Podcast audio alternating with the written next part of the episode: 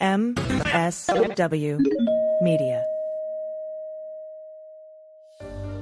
I signed an order appointing Jack Smith. Nobody knows you. And those who say Jack is a fanatic. Mr. Smith is a veteran career prosecutor. Wait, what law have I broken? The events leading up to and on January 6, classified documents and other presidential records. You understand what prison is? Send me to jail.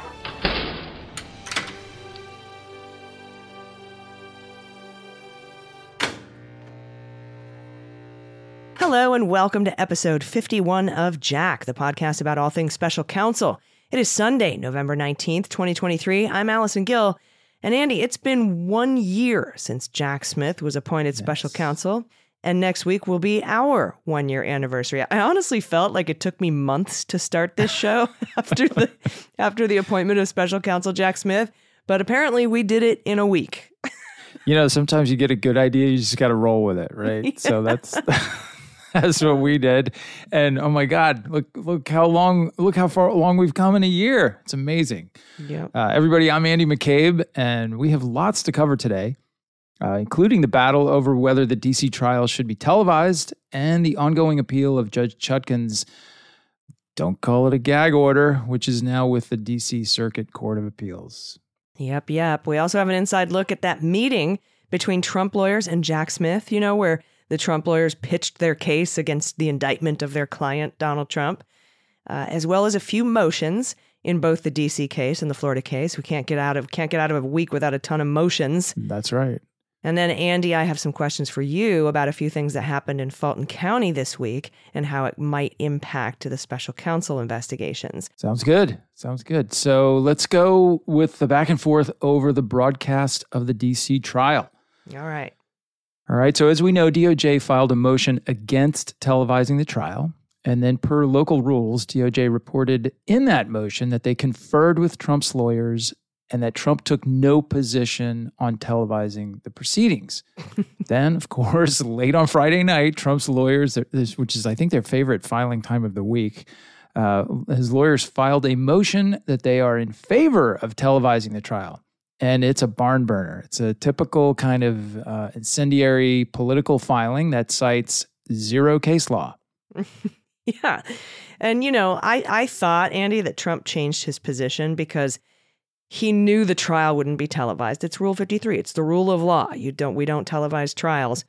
And he wanted to get in there and file a motion that would be denied by Judge Chutkan so he could point to it as being unfair, much like he's crying victim up in New York for not having a jury trial with Judge Engoron because he didn't check the box and fight to see if he could get a jury trial. I don't think the law allows it there, but he didn't even bother trying. So now he's trying, right? So that he can point back at this. That that was kind of what I thought seemed to be the obvious, you know, Yeah. um, m- motive here. And that makes perfect sense because what he's doing is playing to the crowd, Yep. right? Not to the court, not to the law. He's just playing to the crowd. He's playing to the crowd, but he's not even on trial yet, and he's already playing to the crowd. So, if anything, the filing shows what a complete circus he would uh, turn a televised trial into. But in any case, here's some of the language from Trump's motion. Quote For the first time in American history, an incumbent administration has charged its main leading electoral opponent with a criminal offense. Aware that its charges are meritless, the prosecution has sought to proceed in secret, forcing the nation and the world to rely on biased secondhand accounts coming from the Biden administration and its media allies. As a result, the citizens of our great country are unable to review for themselves what the facts of this case show and how unfairly President Trump is being treated at the hands of his political opponent. Hmm. The prosecution wishes to, con- to continue this travesty in darkness. President Trump calls for sunlight. Every person in America and beyond should have. I'm sorry. I mean the the Buzz Lightyear reference. Every person in America and beyond should have the opportunity to study this case firsthand and watch, if there is a trial, President Trump exonerates himself of these baseless and politically motivated charges. Quote, at every turn, the court has, at the prosecutor's urging, denied President Trump his inalienable rights, including, without limitation, the rights to a fair trial in a politically diverse venue, due process, a judge without the appearance of bias or prejudgment, prepare for trial, and the right to speak freely and publicly about this case, in the face of the prosecution's egregious lies. And I have to say, I apologize for the hackneyed reading of this thing, but I dare any of you to pull this thing up and try to read it a coherently yourself. It's a little, um, how shall I say, overdone? Yeah. Mm-hmm. That's what we call overdone. Yeah. Uh, what's the quote? That's what back where I come from. That's what we call an overcooked ham, right? This Now- is clearly an overcooked ham. the Department of Justice responded to Trump's ridiculous filing, notifying the court that Trump's lawyers misled the special counsel's office and the court by first saying they took no position, right? Department of Justice asked for permission to file a response to Donald's missive, saying, We have it ready. It's four pages. It's ready to go. We'll file it as soon as we get leave from the court. And leave from the court means permission from the court. Would you have to get, if you want to add a filing or a surreply that's not in the basic rules, you need to ask for leave of court or for permission to make that filing. And they're like, we got it ready to go. And here's what they said in that filing they said the government accurately reported that to the court on November 10th. However, the defendant reversed course and filed a response in support of the applications. The defendant's response did not engage with the relevant federal rule of criminal procedure or cite any applicable case law, and instead made false and incendiary claims about the administration of his criminal case. The government requests an opportunity to respond to the defendant's claims and is prepared to file its proposed reply, which is four pages, immediately upo- upon receiving leave from the court. The government sought the positions of the applicants and the defendant on the motion for leave to file. The defendant objects. So they conferred about this four page filing with Trump's lawyers, and Trump's lawyers object. Uh, NBC Universal Media LLC does not object.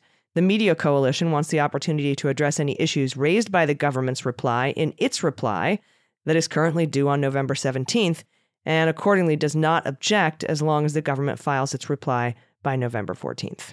Yeah. So essentially, they're saying, look, we have a four page response, which is pretty brief as these things go. And the people who actually made this motion initially, which was the media, not Trump or Jack Smith, they don't object to the government filing their response. But of course, the defendant has objected. No, I don't want to see your four pages. Yeah, of course. Yikes. And of course, in under an hour, Judge Chutkan granted leave for DOJ to file their reply to Trump's demands. And as promised, within minutes of receiving permission from the court to file, Jack Smith filed his response. And here's some of what he had to say. Quote, the defendant's response does not cite a single rule or case in support of his position because there are none. Instead, decrying the alleged unfairness of the unequivocal and constitutionally sound broadcast prohibition that has governed federal criminal trials, no matter the defendant, for decades, the defendant's response is a transparent effort to demand special treatment, to try his case in the courtroom of public opinion, and to turn his trial into a media event. The court should reject this attempted distraction and deny the applications. The defendant offers no legal argument or case law to support his demand that the trial in this case be conducted unlike that for every other federal criminal defendant. His purported interest in sunlight does not cure that defect. That was a good shot. It's a good that's a good line. The defendant ignores that high profile federal criminal trials have long proceeded in accordance with the broadcast prohibition under the rules and that they have garnered significant and detailed media coverage of courtroom proceedings. This has remained true in the context of trials related to the January 6, 2021 attack on the United States Capitol, including on seditious conspiracy charges. Just like every other criminal defendant, Trump can file motions to dismiss, like he has, and which this court is considering. Yet he complains that he has no redress and even complains about a change of venue motion that he has never made. That's a, a good point. Yeah, the argument about oh, I should I'm entitled to a better venue with a politically diverse uh, group of jurors. Yeah, that's not reflected anywhere in this case so far. He never made that motion. So the defendant peppers his response with various references to fairness, but what he actually seeks is to defy a uniform and longstanding broadcast prohibition that was cr- crafted precisely with fair and orderly trial proceedings in mind. He desires instead to create a carnival atmosphere from which he hopes to profit by distracting, like many fraud defendants try to do, from the charges against him. And here, here you go, my favorite part. Although the defendant proclaims that his goal is for the American public to watch the proceedings in this case, he has consistently made clear his desire to delay the trial in this case or to ensure that one does not happen at all. If the defendant sought sunlight, as he claims, he should welcome the opportunity to put the government to its proof at trial. In his response to the applications, he shows that he will continue to attempt to avoid answering for his criminal conduct in the courtroom while at the same time publicly grandstanding on the court's docket. Nice. Yeah, It's a good nice filing. swing. Four pages, but man, he's got, makes a couple of like really outstanding points there. Yeah. Um, Now, he didn't bring up at all the fact that he's just doing this so that he can claim he didn't get a fair trial. The, you know, which is was my initial thought, but that was a, a very very good four page motion. I think. Yeah, he's. You can imagine the rally speeches. You know, it's going to be. I I was fighting for you. I wanted you to be able to see this travesty of justice, but the judge doesn't want that, and the prosecutors don't want it because they want to continue to proceed. do it in darkness and secret. right. This is the first trial that's ever not been televised. Yeah, the Biden administration is trying to hide it from you because I'm their number one top amazing political opponent. Yeah, Most leading, and did I mention leading opponent? Yeah, yeah, that's what's going to happen. yeah. We'll see how it goes. Yeah, we look forward to that. All right, uh, we have more from the DC case, but we need to take a quick break. So everybody, stick around. We'll be right back.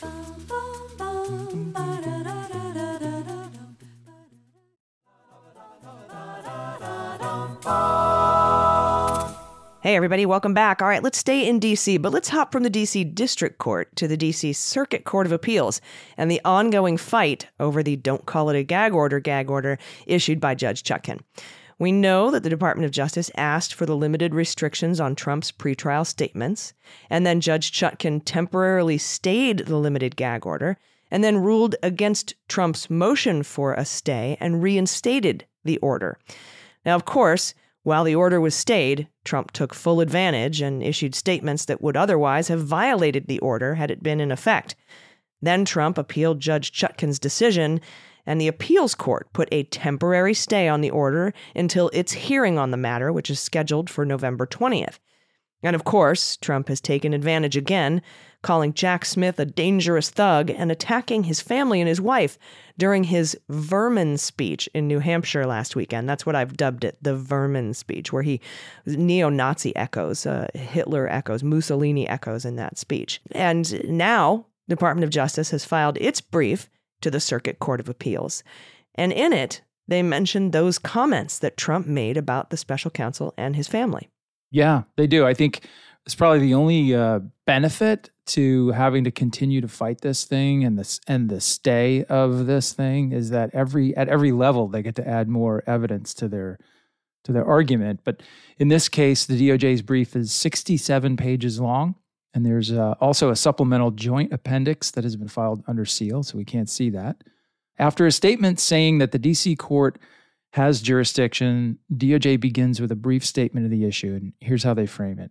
The issue is whether the district court permissibly issued an order under Local Criminal Rule 57.7c prohibiting the parties and their counsel from making extrajudicial statements targeting certain trial participants while expressly leaving the defendant free to make statements criticizing the government generally, including the current administration or the Department of Justice, statements asserting that the defendant is innocent of the charges against him, or that his prosecution is politically motivated, or statements criticizing the campaign platforms or policies of the defendant's current political rivals.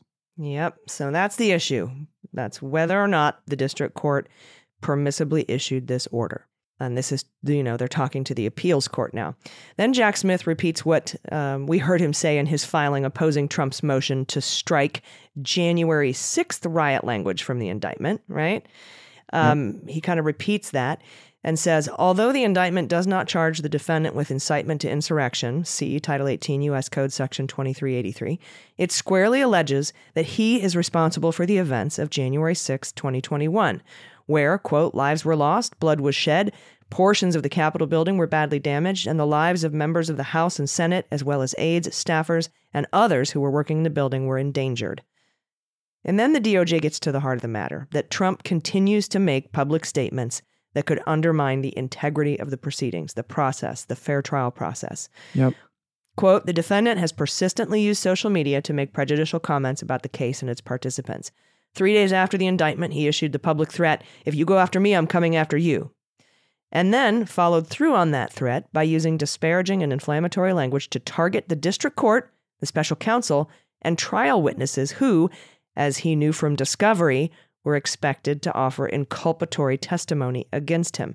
Inculpatory is the opposite of exculpatory. Exculpatory is stuff that's good for you. Inculpatory stuff that's bad for you. Yes. Inculpatory gets you in prison. In prison, inculpatory in prison. That's a good way to remember it. There you go. Um, and yeah, as, and exculpatory information has to be turned over under Brady rules, right? Like That's you have to hand that over. He goes on to say he described the presiding district judge as a fraud and a hack. He repeatedly called the prosecutors handling the case deranged thugs and lunatics and asserted that one of them, whom he had identified by name, had gone to the White House for an improper purpose, a claim that he knew to be false from the materials he received in discovery. He described his former vice president, or a foreseeable trial witness, as delusional and not a very good person who wants to show he's a tough guy. He said that the person he had appointed chairman of the Joint Chiefs of Staff, another foreseeable trial witness, had done something, quote, so egregious that in, in times gone by the punishment would have been death. He said that potentially unfavorable testimony from his former chief of staff was a lie made up to secure immunity, adding that only a weakling and coward would provide such testimony. I mean, this is all just complete, blatant witness intimidation. Yeah, you can imagine like some he- he's thought, how can I best ensure that these rulings will go against me? I'll mm-hmm. continue to say the mm-hmm. exact things that the prosecutors called out, the things they cautioned against, the things they told the judge to look out for. I'll just continue doing exactly that. The special Yep. counsel then illustrates how Trump's statements result in intimidation and threats. So, like, not just we're worried about this is going to happen, but how it's actually happening. They say four days after the indictment and one day after his post stating, If you go after me, I'm coming after you, one of his followers called the district court's chambers saying, quote, Hey, you stupid slave N word. If Trump doesn't get elected in 2024, we are coming to kill you. So tread lightly, bitch. You will be targeted personally, publicly, your family, all of it. Close quote. Hmm. Government goes on to say that episode was part of a pattern stretching back years in which people publicly targeted by the defendant are, as a result of the targeting, subject to harassment, threats, and intimidation. They then cite an election commissioner who was targeted by the defendant in the wake of the 2020 election described the results in congressional testimony, stating, quote, after the president tweeted at me by name, calling me out the way he did, the threats became much more specific, much more graphic, and included not just me by name, but included my members of my family by name, their ages, our address, pictures of our home, just every bit of detail that you could imagine. And that was what changed with that tweet. An election worker likewise testified Do you know how it feels to have the President of the United States to target you? When someone as powerful as the President of the United States eggs on a mob, that mob will come. Hmm. A state judge likewise described needing additional police protection after the defendant targeted him on social media. Quote, more recently, the defendant posted to social media a photograph of a state judge's law clerk, along with the caption falsely alleging that she was the girlfriend of a political adversary. Presiding judge there ordered the removal of the post, but has stated, quote, since the commencement of this bench trial, my chambers have been inundated with hundreds of harassing, threatening phone calls, voicemails, emails, letters, and packages. Mm, yeah, so that that whole section there is designed to to basically say these are his threats, and we're not just saying you know that his statements are are made and there's no consequences. Here here are the consequences of Yeah, his yeah, it's- statements. it's we spend a lot of time theorizing about the damage that Donald Trump's wildly dangerous statements can make. And that's kind of where this motion started out. Hey, if he says things, it might intimidate witnesses. But now we're actually citing specific instances of it happening. This is no longer like a theoretical discussion. It's they're saying here's the here's the receipts, right? This is happening day to day. Yeah, here's the cause and effect. And there's just so much evidence of it, of Trump's statements attacking his perceived political opponents and the impact that it has. And then Jack Smith reminds us that Trump uses this well known dynamic to his advantage and then links it to his threats against Mike Pence on January 6. Check this out. DOJ says when the defendant did, in fact, repeatedly target the vice president on January 6, 2021, members of the violent crowd at the Capitol responded by chanting, Hang Mike Pence. Where is Pence? Bring him out, and Traitor Pence. DOJ also points out in a footnote the reasons the order extends to the trial participants' families and cites Trump's recent comments in his New Hampshire speech. Quote, the defendant has recently resumed targeting the special counsel's family while uh, the order has been administratively stayed. DOJ then repeats that the order is narrowly tailored, it's not vague, it doesn't violate First Amendment rights, and there's ample evidence that his statements have the desired effect. So the hearing, as we've said, November 20th, uh, and Yep. it's about whether the stay should remain in place during appeal. Each side will have 20 minutes to present their arguments. Uh, I'm of the mind that the appeals court will lift the stay and reinstate the limited gag order probably pretty quickly. And I imagine uh, Trump will then ask the Supreme Court for an emergency stay, and the Supreme Court will probably grant a temporary administrative stay while they decide whether or not they're going to take it up. So don't be you'll you'll see headlines. SCOTUS, you know, you know, blocks the gag order. They'll it'll they'll make it sensational. But the, these these types of appeals, ninety nine times out of hundred, will get an administrative stay because if you don't stay it while you decide whether or not you're going to fully stay it, or even hear the case, then the appeal is moot and you have robbed that person of due process. Yeah, you, you've basically judged it. You, Yeah. Right. You've decided by not staying it. And it's frustrating, I know, because it seems like you're fighting this battle in two channels constantly and all this focus on the stay. It feels like, well, who when are they ever going to decide whether whether this thing is actually this restriction, you know, is is effective and and going to be upheld and enforced on him? You're essentially deciding that with the stay. Yeah. Yeah. If the Supreme Court is like, oh, a temporary administrative stay, and then they say, okay, we've decided, no, we're not going to stay this, or we're Yeah. going to remand it to the lower court's decision, who said they're not going to stay this. The appeal goes on, Right. but it's essentially moot because they've decided not to stay it pending appeal. That's right. Yeah. Now, Andy, speaking of gag orders, there is not a gag order or a limited gag order or anything in place in Fulton County for the uh, District Attorney Fani Willis's racketeering case with Donald Trump and 14 other defendants now. But Fani Willis has filed a motion to revoke bond for Harrison Floyd. Harrison Floyd was one in the, the conspiracy to intimidate Ruby Freeman, if you remember. Yep. Now, she's the first prosecutor in any of the Trump cases to try and revoke bond for any defendant involved in a Trump case. And I just have a couple questions. First of all, if there's enough to file a motion to revoke Harrison Floyd's bond, how in hell is there not enough to file a motion to revoke Donald Trump's bond? And again, this isn't based on any gag order. This is the, the bond conditions, the you know, the Yeah. release conditions. You can't intimidate witnesses. And it's in there. And that's what Harrison Floyd's been doing. So she's doing this to Harrison Floyd, but not Donald Trump. I was wondering what your thoughts were on that. Well, it's it's really interesting, I, and I think first you have to kind of uh, acknowledge the the difference in strategy here, right? Willis is not wasting her time with gag orders, which are basically an instruction to the defendant: "Thou shalt not do whatever X, Y, and Z."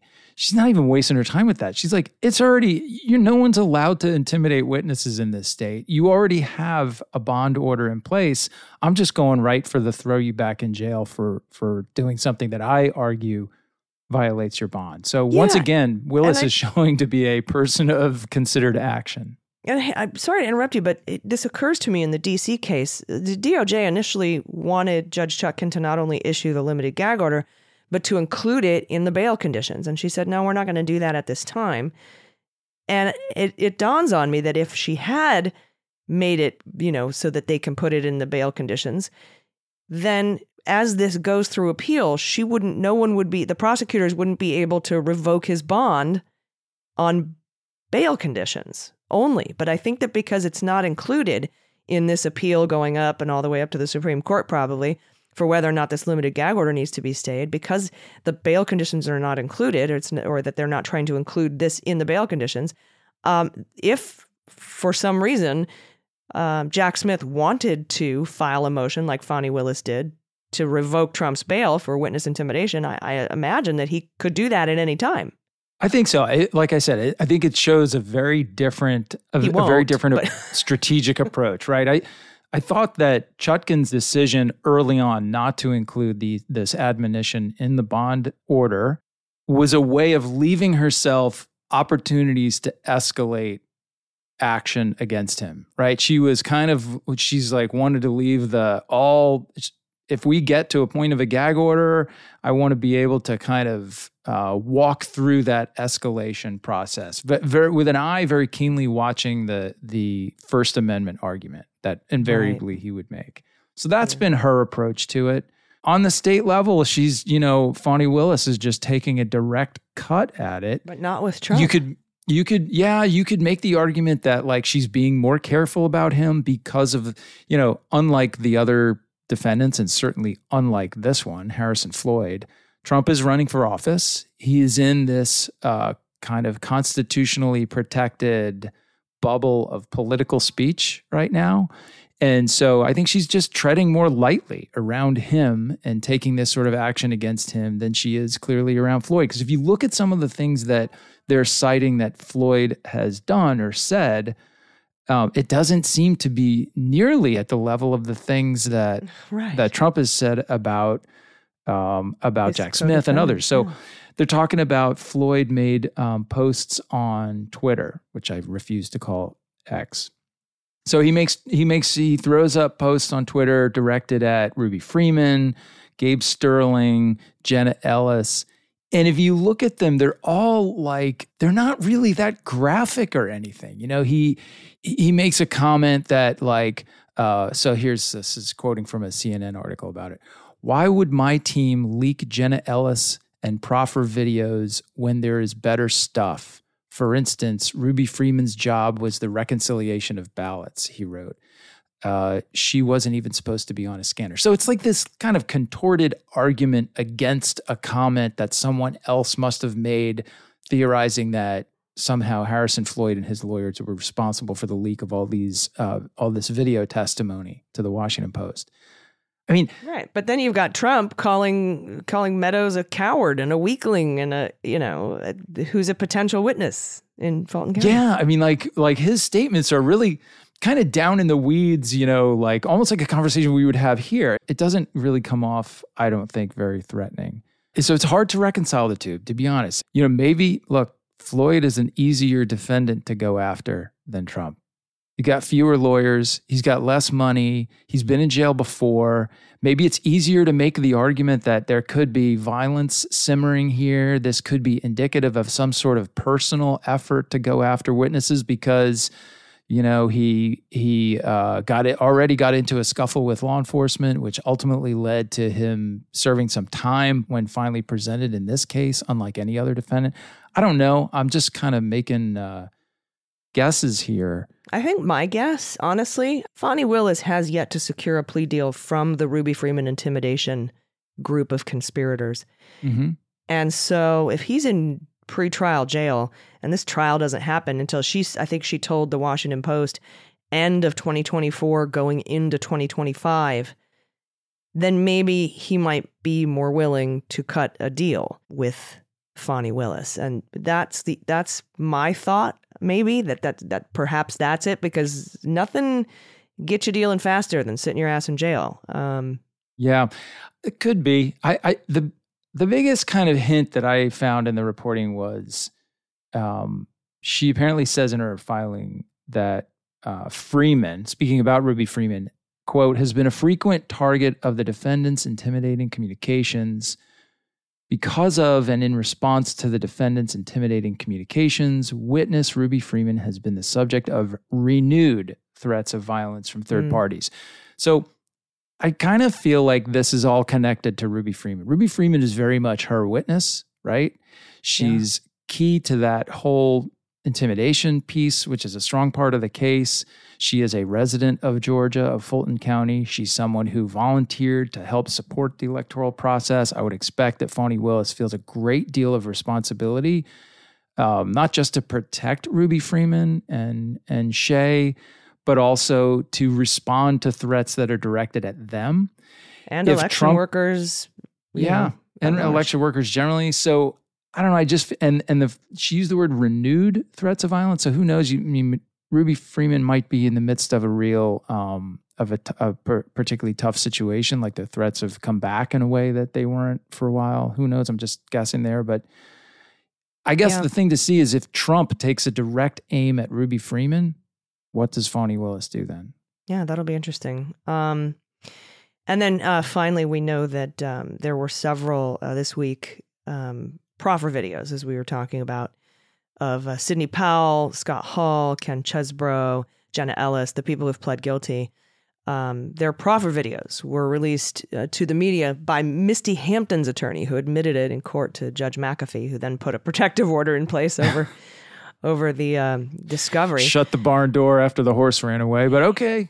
True. Yes. Um. and- but you know, I mean, and and because Fani Willis already had filed for a protective order and he hadn't ruled on it. Uh, but you know, he did. He did make a very good point. Like because you know, the, everybody's sort of arguing. You know, we want to be able to release this stuff. We want to be able to release discovery. But you know, he made the point that a lot of discovery doesn't get into trial as admissible evidence. A lot of it is, right. is barred from motions in limine. Um, and if that evidence that is not allowed at trial because it would, you know, prejudice a jury, if that's out to the jury pool, you could prejudice the jury pool. So That's right. he, you know, he's this is for the criminal defendants, their rights uh, to a, to a fair fair trial. But I was wondering about the impact of the leaked proffer videos on maybe Jack Smith's case because Ch- Chesebro's lawyer, for example, went on TV yesterday and admitted that the reason Chesebro pled guilty was he pled guilty for failing to put contingency language in the elector's certificates, and he admitted to that. His lawyer admitted that he admits to that on on television. We know Arizona's investigating fraudulent electors. We know Nevada is. Yep. Michigan is uh, already, you know, uh, indicted their fraudulent electors, is continuing their investigation. But Jack Smith might also be um, interested in this, especially since I believe Ken Chesebro is one of the unindicted co-conspirators in Yeah. in the Trump DC case, and so admitting guilt on television of your client makes me think he must have already spoken to Jack Smith, or he's just terrible at lawyering. Well, either of those are probably likely um, to entirely possible outcomes. I think there's kind of you have to look at this at like immediate impact and then like follow on effects, right? Immediate impact, it's fascinating to see. I'm quite sure that Jack Smith's team t- has taken a hard look at these as well because it's interesting intelligence that they may not have had or may not ever get um, from Fulton County uh, depending on how everything goes down there. So it's interesting uh, to see. It's always going to be interesting to them to see uh, potential witnesses or potential subjects in follow-on cases how they answer questions um, under oath. What's the significance of the videos themselves in terms of potential evidence in a federal case? I think not very much Right. you know they're they're all a lot of what you're hearing like of course the jenna ellison uh, comments about her interactions with trump's director of communications we're not going to leave the white house Oh, Scavino. scavino yeah dan scavino really interesting to hear but not particularly you know significant as evidence against anyone it's it's at least hearsay it's possibly Yeah. double hearsay depending on what you're trying to use it for uh, whether or not you could jam it into an exception to the hearsay rule is a more complicated question, but pro- my guess is probably not. Yeah, I mean, all these things kind of boil down to their lawyers, these Fulton County's defendants' lawyers, reaching out to Jack Smith, and whatever they decide or determine or agree upon, they they do their own testimony uh, up there, the grand jury. Of course, Yeah. of course, yeah. Now the question, to like the wider impact of them, is an interesting question because you, the fact that this stuff has been exposed is going to compel people like Chesebro's lawyer to go out on television and answer questions about it, and then say really dumb things that can put your client in further jeopardy. I mean, I, you can imagine some of the people, the actual uh, people who've been implicated as fake electors in Arizona and Nevada who are facing all kinds of legal challenges now could turn around and sue Cheesebro civilly for what his lawyer admits was his flaw in drafting the document. So I just cite that as one possible case. So there's a lot that could happen. There's ways that this could impact uh, the proceedings, either federally or in the state level. Um, but more like in that way. tangentially. yeah, more tangentially, Yeah. I think. Cool. Well, thank you for answering those questions. And um, we've got a lot more uh, to get to, including, and I'm so excited that somebody's written a book and that it's included because uh, you and I sort of talked about what that meeting would be like between Trump's lawyers and Jack Smith. And now we have it. And we're going to talk about it right after this. I think we had it pretty close. We had it right on the nose, my friend. Stick around, everybody. We'll be right back with it.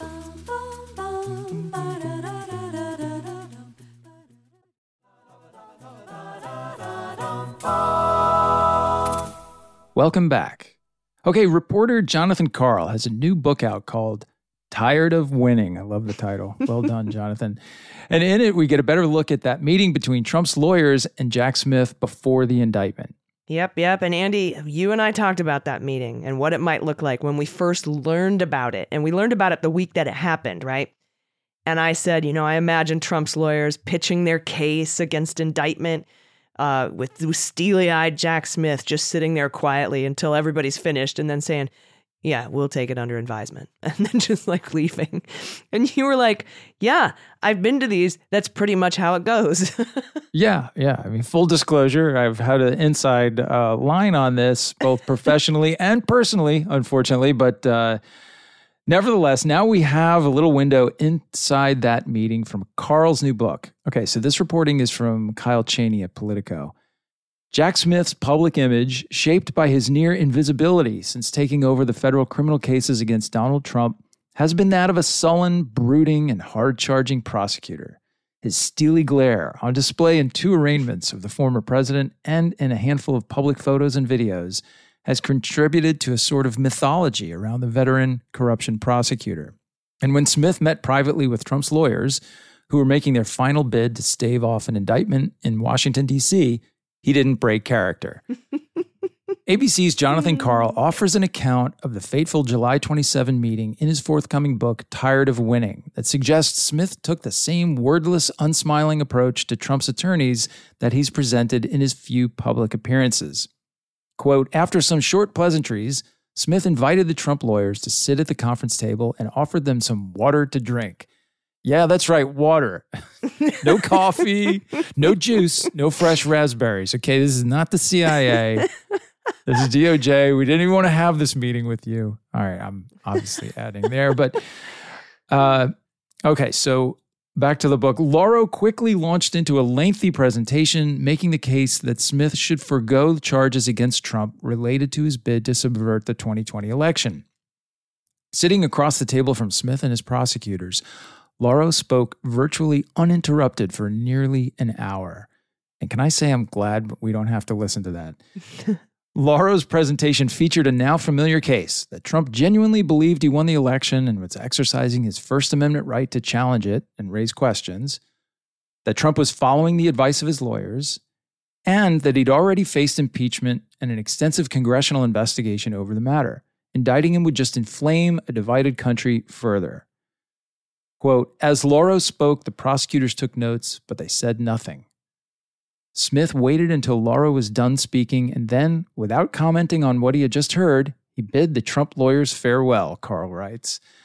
According to sources with direct knowledge of the meeting, Smith did not ask a single question. And aside from the pleasantries at the start of the meeting, including the offer of a glass of water and the goodbye at the end, neither Smith nor the two prosecutors said anything at all.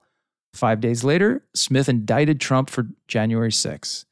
Smith had given Trump the lawyers no hint that the indictment was coming. Yeah, and by the way, five hours after that meeting, he was uh, superseded in Mar-a-Lago Yes. Yeah. for Another uh, no hint. conspiracy to obstruct judge- justice. Yeah, so I mean, exactly, exactly, exactly what we expected. And I, you know, it's funny, and I love the goofy descriptions of Jack Smith, the steely-eyed prosecutor. And you, I can tell you right now, his uh, team is totally breaking his chops about that around the office, which is uh, duly uh, warranted. He's going around giving like blue steel, like Zoolander's model look. Like that's the new joke. Like, hey, hey, Jack, blue steel, show us Magnum. It's not ready yet. And in, in reality, Smith is probably thinking like, I, I just don't have a cool smile. I just I just don't know what to do in these situations. So I keep my mouth shut and try to look like I'm serious. I'm, I'm that's a guess. Sorry. yeah. Um, yeah, but this is how they go. The prosecutors, you know, they don't they they're giving the attorneys an uh, an option and an opportunity to make their argument. You know, it's probably things they've already heard, they've already thought about, they've already discussed. So, uh, I mean, it, there. I think it is possible if they brought up something totally new, some like, um, you know, massively significant and previously unknown piece of evidence or a witness that was going to testify and could you know, provide an alibi or something like that. Prosecutors might ask a couple questions about that, but Yeah. uh, that didn't happen. Yep. So, anyway, interesting. Everybody check out uh, Jonathan Karl's new book. Uh, and in other DC news, Trump filed for an extension to respond to Jack Smith's filings, which oppose Trump's multiple motions to dismiss the case on statutory and constitutional grounds, including that 67 page omnibus reply that Jack Smith filed after getting permission from the court to respond to two of Trump's motions to dismiss in one reply. Of course, Trump opposed the DOJ filing an omnibus. He opposes everything. So Yep. Trump asked for an extension to file his response to Jack Smith's filings, and the DOJ opposed that, and again because of fuzzy math. Now, here's what the DOJ had to say about Trump wanting more time. The defendant seeks yet another extension, this time for the deadline for filing replies in support of his motions to dismiss the indictment, his motion to strike allegedly inflammatory allegations from the indictment, and his motion to stay the proceeding pending resolution of his total presidential monarchy claim. Uh, excuse me, immunity claim. Uh, it's okay. Yeah, it's no problem. You- You're rubbing off on me, Andy. the court should deny the defendant's latest attempt at delay. Not just the court should deny the motion. The, the court should deny his latest attempt at delay. And here's a fuzzy for the fuzzy math part. Quote, he mentions that the government filed, quote, an oversized 64 page omnibus response to his 65 pages worth of motions to dismiss based on constitutional statutory grounds, wrongly implying that the government's single organized opposition imposes some greater burden on him than the two separate 45 page filings the government was entitled to file under local rules. we could have thrown 90 pages at you. We gave you 65 and you're mad. Uh, well, tr- you know, in his defense, he's objecting to the fact that the government actually includes like arguments and law in their filings and makes it harder to read. yeah, and apparently math. Yeah. Uh, and Trump says he needs more time because his lawyers were very busy with the limited gag order appeal. To which Jack Smith says the defendant is represented in his appeal by three additional counsel, apparently retained solely for that purpose. But regardless of the DOJ's objection, Judge Chutkan granted Trump a brief extension. He had until November 15th to file his responses for the motion to strike the riot language, the January 6 riot language from the indictment, and his motion to stay the trial based on presidential immunity. And then she gave him until November 22nd to respond to the statutory, constitutional, and selective pr- prosecution matters. Uh, and Yeah. you, you remember, Jack Smith actually was like, Can you decide those first? Because they are constitutional issues and subject to interlocutory appeal. But she only gave him till November 22nd. She didn't extend it that far. So we'll see what happens. Hey, day here, a week there. It adds I up. it adds up. It really does. I'm not saying she shouldn't have given him extra time, but it, there is an overall effect here that is uh, positive for the defendant. Yep. So we have that response from Trump's lawyers to the DOJ's opposition to striking the January 6th attack on the Capitol language from the indictment. Now, you'll recall that Trump filed a motion to remove what he considered, quote, incendiary and prejudicial language about the attack on the Capitol from the indictment.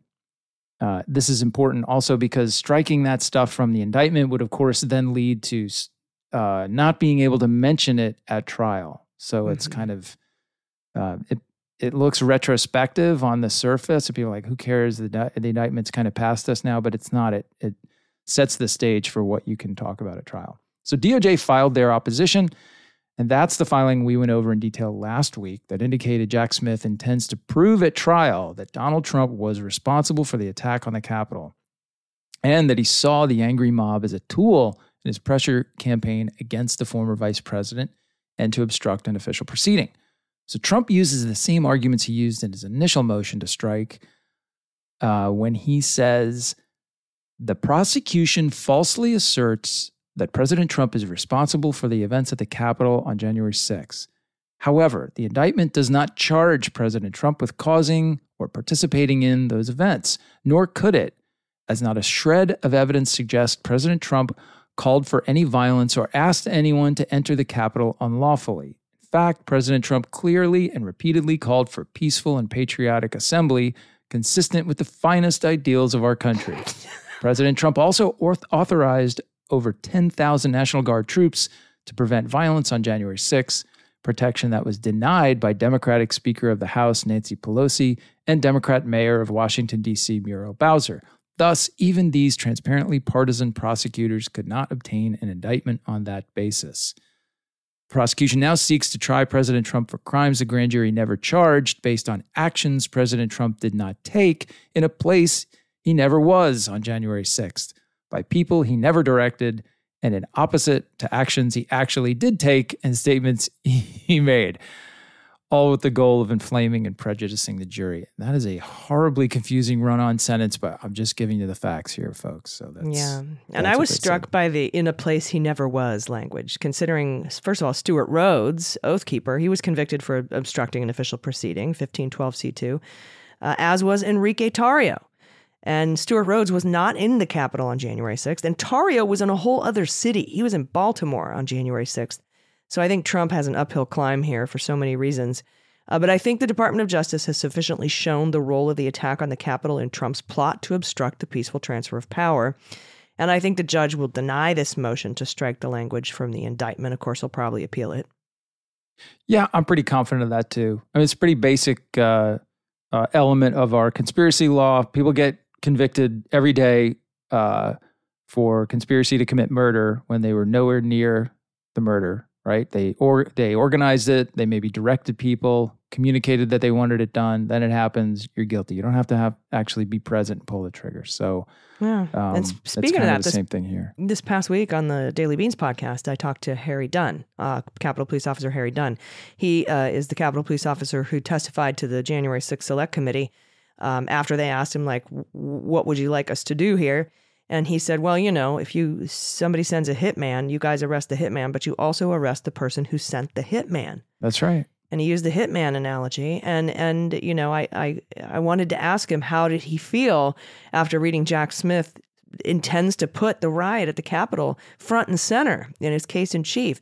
And he intends to prove that donald trump did send that angry mob with the intent of obstructing the official proceeding that day uh, knowing they were violent and angry and we're going to go after pence and and and all that so you know, I, I thought that, you know, finally I felt like some of the folks who were there that day, um, you know, are a little more confident in what Jack Smith's purpose here is. Because when the indictment came out, it didn't seem like the riot was going to be part of it. It was a lot of, the, I mean, they mentioned the riot briefly in a few paragraphs, but, you know, it was about the fraudulent elector scheme and the pres- vice lying to the vice president and, you know, all that stuff. But um, to to see that the the riot at the Capitol is going to be front and center, and that Jack Smith intends to hold Donald Trump responsible for the attack on the Capitol, I think um, makes a huge difference in the way a lot of us view how uh, justice is going to be done in this case.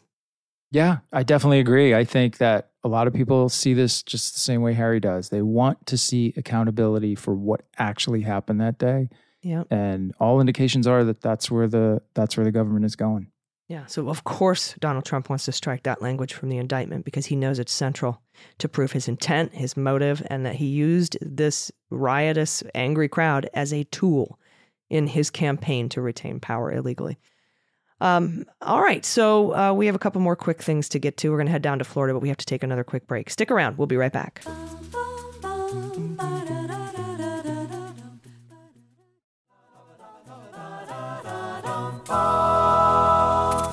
Everybody, welcome back. All right, let's head to Florida.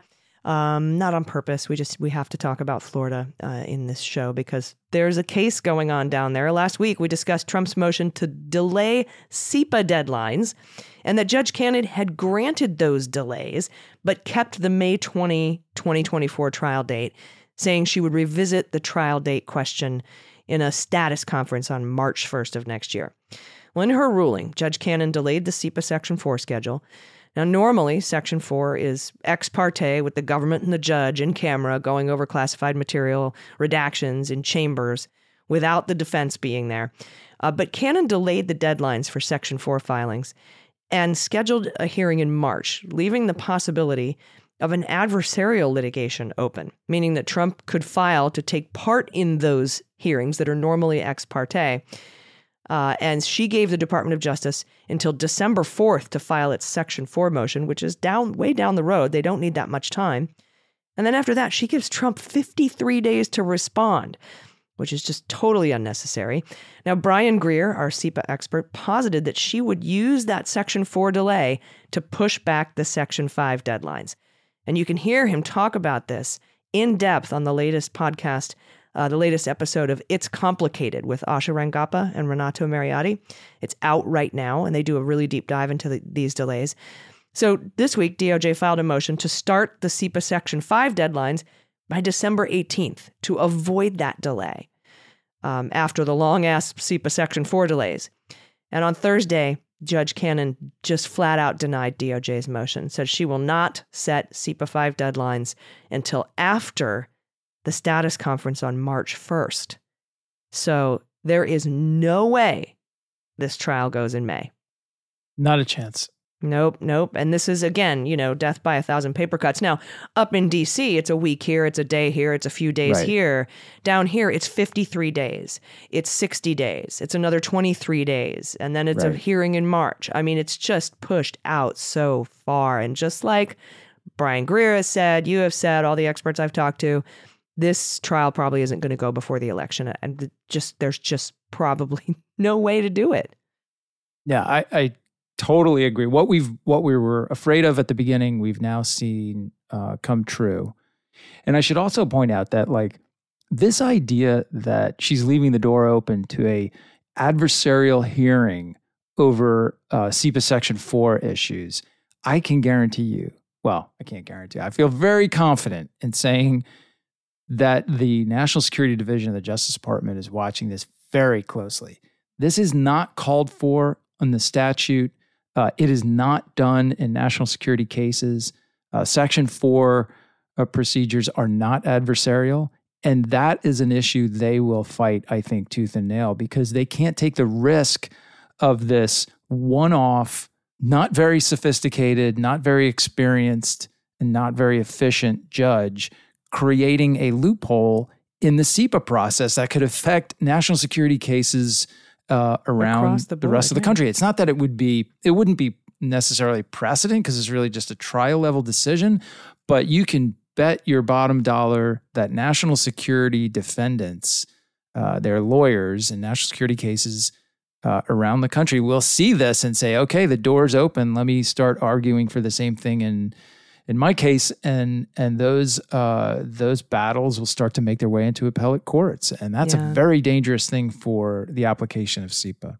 Now, Brian, I, I talked to Brian about it. He seems to think that DOJ will file an opposition to, especially Nauta and De Oliveira being in the room, but any of the defense being in the room, and that he he says he thinks that she'll grant the DOJ's opposition to that, and that it won't be adversarial, and that the two day hearing in March is could take a while because they have so many pages of classified documents that they're going to need to go over. Um, but that time is set aside in case it's needed. So we'll see what ends up happening. But um, this is the delay for CIPA procedures that we saw coming that will push back the entire trial for quite a while as well. I mean, if she's allowing 80, 90 days worth of hearings and things on, on Section 4, and Section 5 isn't even going to start until after March, I Yeah. mean, there's just no way. So, Yep. all right. Um, that is all of the news and motions and filings, except we do have one little bit of breaking news. It's a different special counsel. His name is Robert Hur. He was appointed by Merrick Garland to investigate President Joe Biden's handling of the classified documents found at his home in Delaware in an office that he was using uh, temporarily, I believe, after um, he was uh, vice president. And uh, according to CNN and sources, there will be no charges brought in this particular case. So there you go. No, and Yeah. not because he's a sitting president, but because they didn't have enough evidence to to rise to the um, level of criminality to charge. Yeah, we've talked about this a lot. It's basically you have to have some indication, some evidence that it was an intentional taking of the material, an intentional retention of national defense information or classified information. And I don't think this surprises anyone. Um, it probably disappoints some people on the right, uh, but it's it's there's never really been any indication of um, intentional retention. No. The only surprise is how Um, long it took and why he yeah. decided to turn over every single rock in the world. Um, but You know, yeah, you and I have talked about this. I've, you know, spoken to people who were connected to that investigation in one way or another, and the, the just the scope of it was enormous. They talked to really every human being who might have known someone who could have once stood next to someone else who, you know, might have had some relevance to uh, issues that that really go back to uh, Biden's time in the Senate. So it's a lot of people they talked to just to make sure they couldn't probably be cri- criticized Yeah. as Um, having done a short job. my best friend's brother's cousin's boyfriend's girlfriend knows this guy who heard from this girl who says that they saw President Biden pass out at 31 flavors last night with classified documents in his hand. Exactly. Yeah. So all those people you just you just identified got investigated by the special counsel. But nevertheless, he's done, and the conclusion is in. Be interesting to see how the report comes in. How uh, whether he tries I to kind of I don't want it. I just don't want it. Don't release it because it's just going to be cherry picked, and it's just going to be a Durham thing, you know. And, uh, Yeah, totally, totally. It's just gonna it's gonna be in every single Mar-a-Lago filing um, f- from now until the end of eternity, which is probably when the trial date will be. So Yeah. we'll see. All right, listener questions. If you have a listener question, there's a link in the show notes for you to go to a forum to send us your questions. What do we have this week, Andy? So we have a really strong thing. Well, first of all, before I get into this week's question, I got to tell you, you're getting mad props for your Dead Kennedys reference in last week's show. Lots of people thrown in their question that the holiday in Cambodia Dead Kennedys like threw them into some sort of like mid 90s flashback or mid 80s really flashback, which uh, they all appreciated. So there you go. Wonderful. I'm glad it was recognized. Um, Yeah, so it was. It Kudos was to our listenership. That's right. That's right. So, okay, this week is touches on what we've just been talking about, which is like people have a lot of concerns about the delay in Florida and what it means. And so, I'm going to hit on a couple of questions here, and then we'll just wrap up the issues they raise in one uh, speed round. So, Ken writes, sincerely, this is such a wonderful podcast, one I've listened to weekly since the first one ever. You both do a remarkable job. I mean, just like really nice whole paragraph here flattering us, which is, of course, what I deeply appreciate. And he concludes by saying that he actually includes a link to the Wayne's World uh, We're Not Worthy uh, clip, which I thought was a nice touch. Nice. Yeah. So his question the latest ruling from Judge Cannon seems so egregious that it appears to portend two possibilities. One, to circumvent the intent of CIPA and allow exposure of sensitive national security materials. Or two, her major delay that pretends not to be a delay looks likely to push his other trials back until after the election. So, um, a lot of uh, concern there about the ramifications of the delay. And Ken finishes by saying, Do you think it's possible that Jack Smith may withdraw the charges as a means of avoiding blowing everything else up and exposing sensitive secrets and then provide a public declination decision to Congress?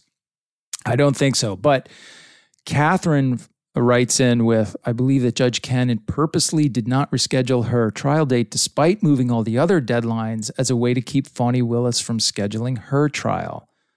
Danny comes in with Can Fani Willis schedule her trial for May, conditioned on the Cannon trial being moved, which might put Cannon in a delightful box. And then, of course, Dale uh, comes to us with Can Judge McAfee just go ahead and schedule the Georgia RICO case to start in May, assuming that Judge Cannon will eventually delay her trial? In general, what's the process to schedule trials at the state and federal level? So we have a bunch of issues here. Do we think that Jack Smith would withdraw charges to avoid this dis- disaster in Florida? I don't think Nope. so. What do you think? No, no. He'll he'll go to trial in 2025, 2026 if he has to. Totally agree. Um, totally uh, agree. You know, um, assuming Donald Trump doesn't win the presidency and shut down the entire uh, case. But I mean, it's already in court, right? So it's it's not something that can be shut down at the Department of Justice level, I don't think. But he can still impact it the way that Bill Barr impacted the stuff in the courts with Mike Flynn and Roger Stone. And there's a lot Yeah. of there's a lot of damage you can do um, to those cases. Yeah, um, withdrawing charges is like almost never ever happens No. Yeah, unless you're Bill Barr and you don't want the president's friend to go to jail. So um, right. And I don't think yeah. she's going to allow.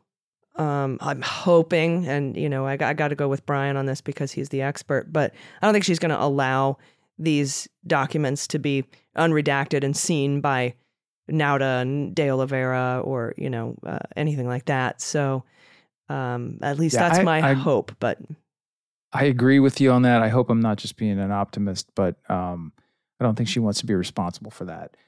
Um, so next issue, can can um, is it an attempt to block Fani Willis's schedule? It's it starts to I you, conspiratorially it can look that way, but I really think that Cannon is just very focused on her problem, what she perceives as her problems, be they scheduling, uh, classified documents, what have you. Um, the question is, does it open an opportunity for Fani to move her case up? And I think that that's a definite uh, that that could happen. She's got a lot of work to do before you bring a 17 person RICO case to court. Um, yeah, and she did their- tell she did tell the Post that she planned that she thought she'd be going at the end of next year, um, which says to me that's when she would want to go to trial. How much time she needs to prepare, uh, how much more time she needs to flip witnesses. That's uh, right. and things like that. So I wouldn't expect Fani Willis's trial to start anytime before the election. But you know, that's just me. We'll see what ends up happening. And of course, if the judge says I want to go in May, Fani Willis might file a motion saying I, I need more time. Yeah. But who knows? Yeah. And then finally, coordination between state and federal. As we've said before, there's not much really. There's not, there's no requirement for it. It rarely ever happens. This is kind of an, inter, you know, a totally one off situation where you've got one very prominent defendant and it's got cases all over the place. Um, we saw, I mean, you, i think we are seeing a little bit of a vol, no, I don't know that I would call it coordination, but it does seem that um, Alvin Bragg has kind of unilaterally said, I'm going to pull mine back a little bit to let these others go first. So I think you could see things like that happen, but it's unlikely that the prosecutors will, you know, get on the phone with each other and draw straws as to see who goes first. No, and Chutkan calls people. She said in the trial date setting hearing that I that I was at uh, in person that she had spoken to uh, another judge in another case and uh, has decided based on all the information that she's going to schedule it on March fourth. Um, so we're really hoping. I mean, the one thing that you know Cannon could be doing is making the trial schedule ambiguous from May to the election for all of his Mhm. trials, right? Because Yeah. it, hers could be delayed anytime after May, and she's not saying when, and she won't say until March first. Right. And so she's kind of now blocked out May to the end of the year in a way, in her own way. Do you know what I mean? Like by leaving it Yeah. open and not having a conference about the trial date until March 1st and putting all the CIPA shit for Section 4 on past until March and then not even doing CIPA 5 until after March 1st. So Yeah. so she's kind of kind of blocking off the whole rest of the year there. She is, and by doing so, she's creating a question for the other prosecutors and judges. But ultimately, they're going to look at that block, that that possible time period for her, and they're going to be like, "We can't figure out what she's doing, so we're just going to go ahead and do what we got to do." Yeah. They're going to they're to schedule their motions, they're going to schedule their trials, and and just be like, "Well, whatever. Well, when when we figure out what she's doing, then fine. But we gotta we gotta actually have a, a realistic time frame here." Yeah, and if I'm Chutkan, I'm not worried about trying to finish my trial in time for May. Uh, it's not. It's not going to No. happen. it's just not going to happen. No. Well, what great and thoughtful questions and, and excellent compliments. Thank you so much, everybody. The- always. The link to submit your questions is in the show notes. That is our show for this week, the week ending uh, November 19th. Um, and it is the one year anniversary of Jack being. Uh, being appointed and our one year anniversary next week, my friend. So it should be an interesting show to see what happens between now and then. Something always does. For real. And I will be back on terra firma US soil next week. I'm in uh, coming to you from Hanoi today and uh, excited uh, to actually be getting home. So be there for the big one year anniversary show. Can't wait. I can't wait either, my friend. All right, everybody, we'll talk to you next week. I've been Allison Gill. And I'm Andy McCabe.